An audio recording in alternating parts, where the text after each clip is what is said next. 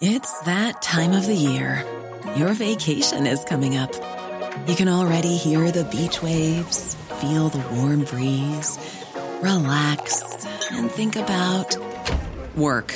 You really, really want it all to work out while you're away. Monday.com gives you and the team that peace of mind.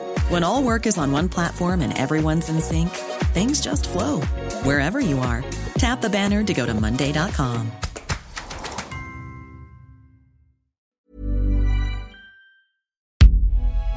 Et là, qu'est-ce que j'entends?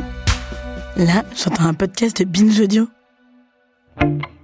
Michel Rocard, bonsoir. Bonsoir. Vous êtes l'inventeur de la deuxième gauche. C'est quoi la deuxième gauche? Oh non, je suis pas l'inventeur de la deuxième gauche. L'inventeur de la deuxième gauche, c'est un nommé Jean Jaurès. Ouais. C'est séculaire ce truc. Ce qui s'est passé est une relation non seulement inappropriée, mais plus que ça, une faute. Et, et je n'en suis pas fier.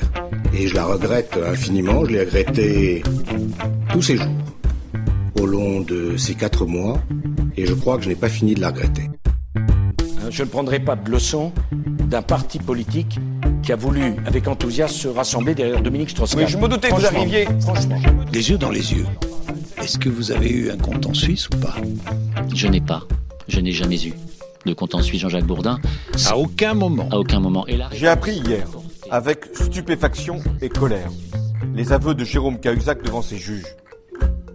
Il a trompé les plus hautes autorités du pays, le chef de l'État, le gouvernement, le Parlement, et à travers lui, tous les Français. Salut, c'est Thomas Rozek. Comme on pouvait s'y attendre un peu, ce qui fut l'une des affaires brûlantes du tout début de cette année 2021, l'affaire Duhamel, du nom de cette importante figure de la gauche accusée par sa belle-fille d'avoir agressé sexuellement son beau-fils lorsqu'il était adolescent, et surtout d'avoir au passage bénéficié du silence et de la complaisance de ses proches qui, tout progressistes qu'ils s'affichaient, reproduisaient ici les pires travers bourgeois conservateurs, cette affaire donc, qui causa bien des émois, n'aura pas pour l'heure de suite judiciaire. L'enquête ouverte après la parution du livre mettant en cause Olivier Duhamel vient, en ce mois de juin 2021, d'être classée sans suite du fait de la prescription. Reste sinon la faute légale, la faute morale, et pas seulement du principal intéressé, mais aussi de son entourage que j'évoquais plus tôt. C'est une des leçons périphériques de cette histoire. La gauche des années 90, ce PS hérité de Mitterrand et en partie de Rocard, a non seulement failli politiquement, lui qui ne représente plus grand-chose, mais aussi sur le plan des valeurs de modernité qu'il prétendait défendre. Cette double mort, électorale puis morale, elle nous avait en janvier inspiré un épisode que je vous propose de réécouter. Bienvenue dans Programme B. Notre invité il y a quelques mois, c'était l'historien Christophe Prochasson, spécialiste de l'histoire politique française, notamment de l'histoire de la gauche. Il dirige l'école des hautes études en sciences sociales, le HESS. Il a aussi été membre du PS de 76 à 93 et conseiller de François Hollande sur les questions d'éducation de 2015 à 2017. J'avais commencé par lui demander de faire avec moi un petit récapitulatif de ce qu'a été le PS et notamment de comment est apparue au fil du temps une nouvelle génération de socialistes supposément taillés pour le pouvoir qu'on a appelé la deuxième gauche. Ce qu'on a appelé la deuxième gauche a rassemblé dans les années 70 un courant à l'intérieur du Parti socialiste qui venait tout à la fois des amis de Michel Rocard, qui eux-mêmes d'ailleurs étaient composés euh, de gens avec des sensibilités différentes, du, euh, d'un courant socialiste proche euh, d'une sensibilité catholique, autour euh, notamment euh, de la CFDT, et puis un certain nombre d'électrons libres. Voilà ce qu'on a appelé la deuxième gauche. C'était une deuxième gauche par rapport à quelle gauche? Eh bien, par rapport à une première gauche majoritaire qui s'était en gros constituée à l'intérieur du Parti socialiste autour de François Mitterrand et à laquelle on pouvait aussi agréger l'autre gauche que représentait le Parti communiste. La deuxième gauche, si vous voulez, elle a été battue. Elle a été battue euh, politiquement euh, dans les années euh, 1980 parce que Michel Rocard euh, n'a été euh, qu'un supplétif, si j'ose dire, dans les gouvernements de François Mitterrand. François Mitterrand qui ne supportait pas Michel Rocard, ni la personne, ni ce qu'il incarnait en termes de sensibilité. Euh, suite à quoi le courant, alors vous savez, à l'intérieur du Parti socialiste, les courants étaient très organisés euh, autour de motions, mais aussi autour de revues, Le courant s'est lui-même dilué et a finalement euh, disparu au point que dans les années 90, c'est-à-dire au moment où, Michel Rocard accède au poste suprême pour lui, qui a été celui de Premier ministre, donc après la deuxième élection de François Mitterrand en 1988, en réalité, il est là en tant que Michel Rocard, c'est-à-dire que l'espèce de tentative de rénovation politique et culturelle qu'il avait tenté de conduire à l'intérieur du Parti socialiste est perdue de vue, elle n'existe plus. Euh, il est un homme politique comme un autre, avec une sensibilité euh, particulière, qui n'est pas entièrement coupée de ce qui précède, naturellement, mais ça ne représente plus du tout le projet politique fort et qu'il ne faut pas réduire d'ailleurs, comme le faisait leur adversaire, uniquement à euh, une gauche modérée. Hein. Il y avait à l'intérieur de la deuxième gauche des éléments forts comme l'autogestion, comme le lien avec le syndicalisme, comme une certaine conception de la démocratie aussi, euh, plus, plus ouverte. Bon, tout un ensemble d'éléments qui ont complètement disparu et on ne peut pas dire que, euh, surtout pas d'ailleurs, que Dominique Strauss-Kahn puisse représenter, pas plus que le président de la République actuelle, qui en a parfois un peu la tendance, représenter un seul instant euh, ce qu'a été la deuxième gauche dans les années 70 jusqu'au tout début des années 80. Quel héritage euh, on lui trouve alors, euh, s'il n'est pas à chercher du côté euh, notamment de l'Élysée aujourd'hui? Quel héritage on lui trouve peut-être même dès les années 90, puis dans les années 2000 Eh bien, il n'y en a pas. Et je pense que c'est à vrai dire un des grands échecs de cette deuxième gauche. Hein. Alors les héritages en politique, hein, c'est toujours une question un peu compliquée parce que les héritages, comme selon le fameux mot, sans testament, on ne sait jamais trop quoi en faire. Mais autant on peut dessiner des héritages en suivant même des déviations, etc. Mais l'héritage euh, de la deuxième gauche, moi, je ne le vois pas. Je ne vois éventuellement que des évolutions, voire des trahisons, des oublis à ce qui a été euh, un projet fort. Ce n'était pas le seul, il y avait d'autres projets forts, mais tout cela euh, s'est fondu, je dirais, alors ça, c'est une question d'ordre général, mais dans la pratique du pouvoir. C'est-à-dire que la pratique du pouvoir, euh, qui est un exercice extrêmement périlleux pour la gauche, comme vous le savez, euh, et comme on l'a souvent observé, a conduit à, à faire disparaître, au fond, des débats théoriques, des projets politiques de haute teneur.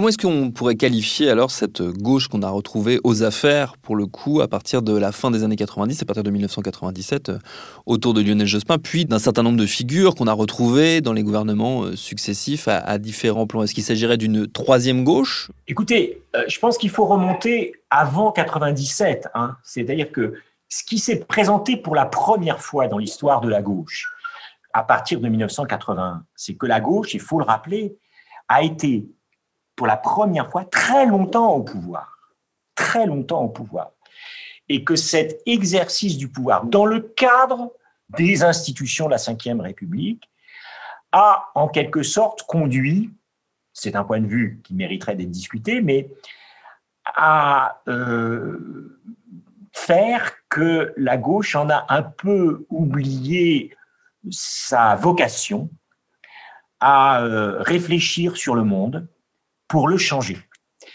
Et qu'elle a été euh, happée, ça ne veut pas dire qu'elle n'a rien fait, hein, mais elle a été happée par l'exercice du pouvoir qui l'a conduit à négliger cette part de, travail euh, euh, intellectuel, politique, culturel qu'elle avait su très très bien conduire au cours de son histoire et, jusque dans les années 70.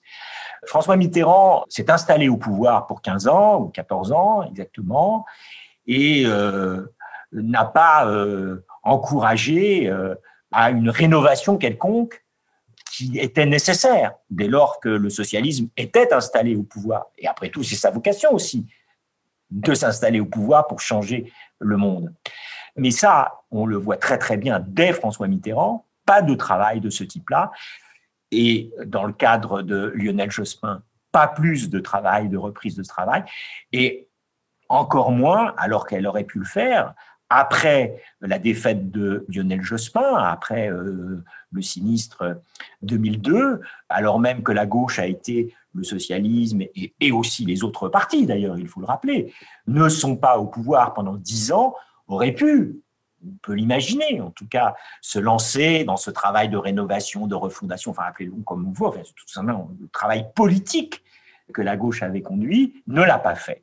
Si bien que, d'une certaine façon, la gauche revient au pouvoir, aussi bien d'ailleurs pour euh, Lionel Jospin que pour François Hollande, sur des bases très fragiles. Lionel Jospin, rappelons-le, arrive au pouvoir à la suite d'une erreur politique commise par euh, Jacques Chirac, un hasard euh, bienvenu pour lui, et François Hollande arrive aussi sur un malentendu, dans la mesure où il est essentiellement porté par le rejet de son prédécesseur.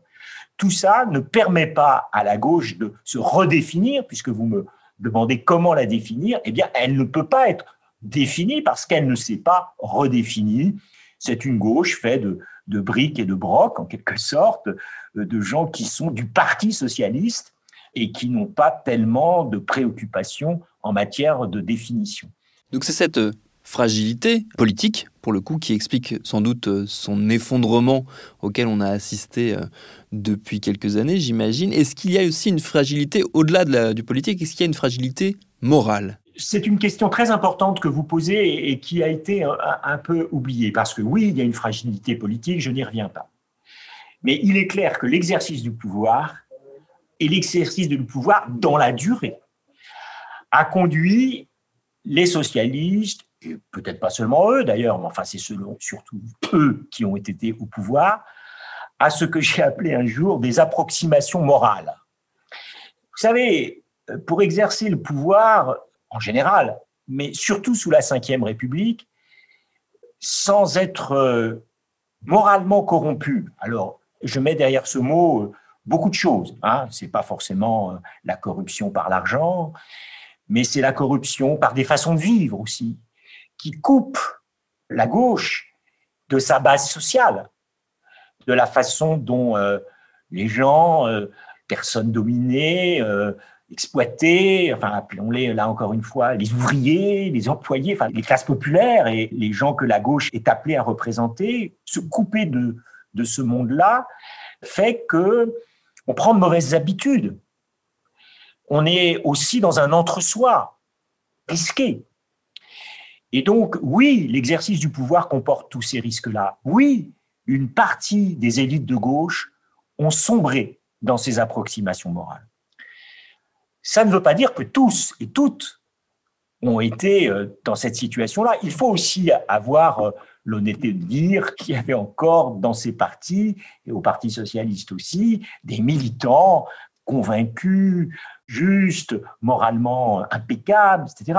C'est vrai aussi d'un nombre important d'élus qui ont fait un travail aussi euh, avec la plus grande honnêteté et le plus grand sens de l'intérêt général, bien sûr. Mais lorsque vous êtes un socialiste et censé représenter les classes populaires et que vous avez une voiture avec chauffeur, que euh, vous fréquentez un certain nombre de gens qui euh, ont la vie facile, que vous bénéficiez d'une reconnaissance publique, enfin, toutes sortes de choses. Je le répète, il faut être drôlement fort pour euh, savoir y résister et savoir se dire qu'il euh, ne faut pas faire ça trop longtemps.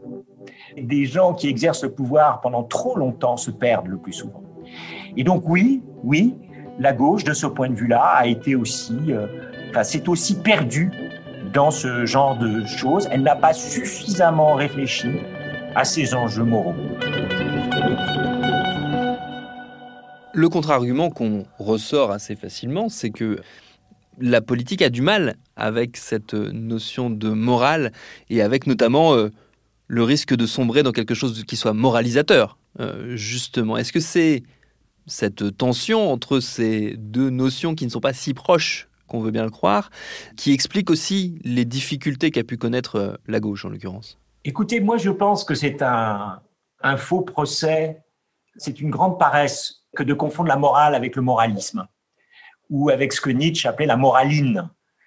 Soyons moraux, c'est-à-dire d'abord respectons le droit.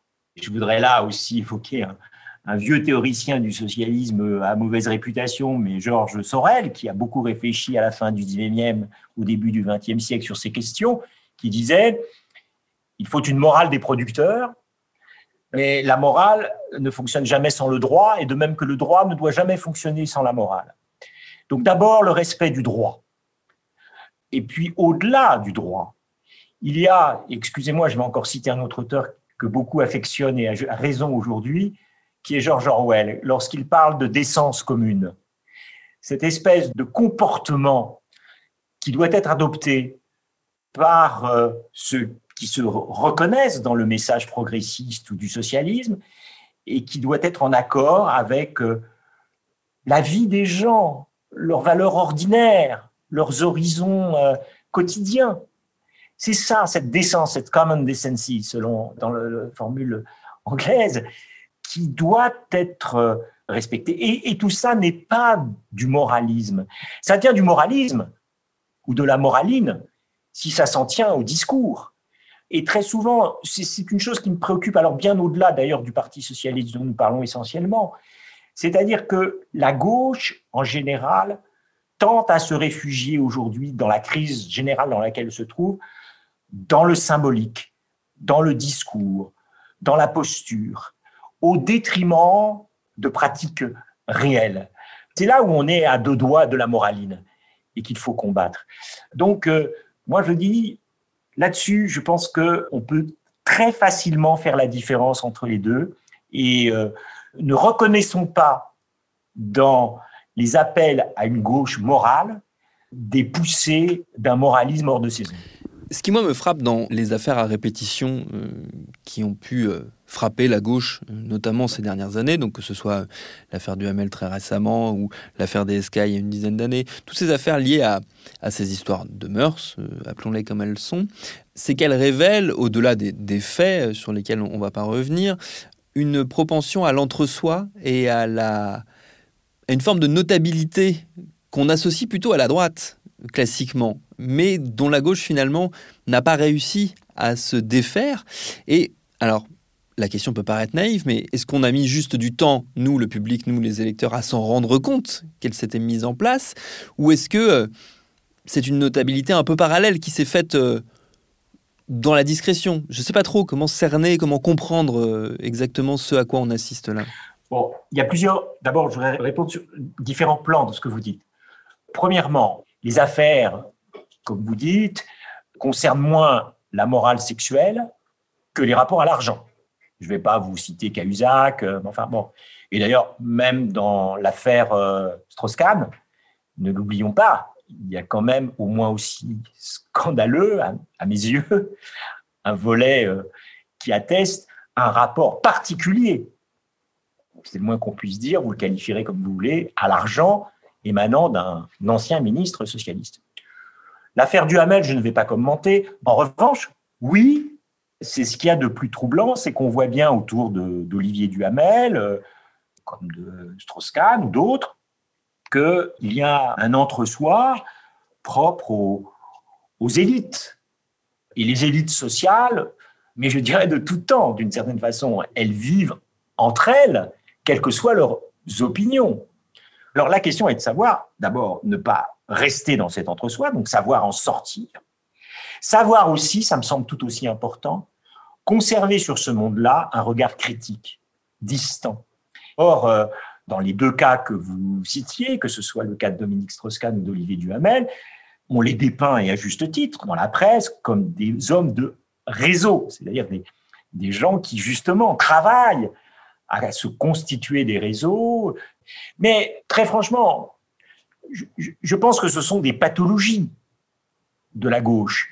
Mais je, crois qu'il faut y être extrêmement attentif et que si la gauche n'y était pas attentive, que si la gauche ne rejetait pas ses brebis galeuses, elle perdrait beaucoup, et elle a beaucoup perdu. D'ailleurs, pensons à l'affaire Cahuzac. Elle a beaucoup perdu lorsqu'elle n'a pas été assez vigilante. Mais est-ce qu'il n'y a pas euh, quelque chose d'insolvable dans tout ça, dans le fait que l'accession au pouvoir isole de fait et pousse presque mécaniquement, vu comment sont construites nos institutions et vu comment fonctionne notre système, à cet isolement et donc à cet entre-soi. C'est un risque immense. Vous avez parfaitement raison, et particulièrement avec ces institutions, et particulièrement avec la présidence de la République. J'ai fait l'expérience moi-même euh, pendant euh, quelques années euh, de la haute fonction publique. J'ai occupé le poste de conseiller de président de la République et j'ai vu en effet comment on pouvait très facilement se perdre dans ce monde-là. Je n'y ai pas passé beaucoup de temps. Donc, je ne vais pas faire les héros. je n'étais pas disposé à avoir une supériorité morale. Je pense que j'ai eu la chance de ne pas poursuivre. Mais petit à petit, on voit bien comment on peut se faire prendre dans cette logique-là. Donc oui, d'une certaine façon, il y a quelque chose d'inhérent et qu'il est euh, très difficile, quand on fait ça pendant des années et des années, de contrer, qu'il est très difficile de résister. Mais en même temps, la gauche a vocation à gouverner, à gagner le pouvoir, encore une fois, pour transformer le monde. Pour transformer le monde, pas pour l'entretenir, bien sûr. Donc, elle sera toujours en but à cela. Et c'est un vieux problème qui habite l'histoire longue de la gauche. Et le pouvoir, c'est une drogue dure à laquelle, je crois, peu parviennent à résister.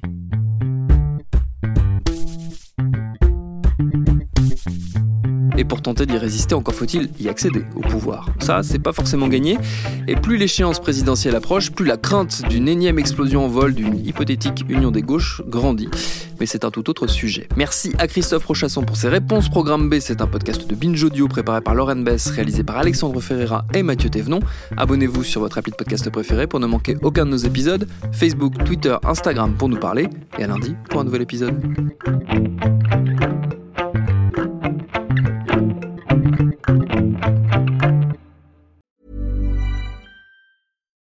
Deserves the best, and there's no better place to shop for Mother's Day than Whole Foods Market. They're your destination for unbeatable savings, from premium gifts to show-stopping flowers and irresistible desserts. Start by saving 33% with Prime on all body care and candles. Then get a 15-stem bunch of tulips for just $9.99 each with Prime. Round out Mom's menu with festive rosé, irresistible berry chantilly cake, and more special treats. Come celebrate Mother's Day at Whole Foods Market.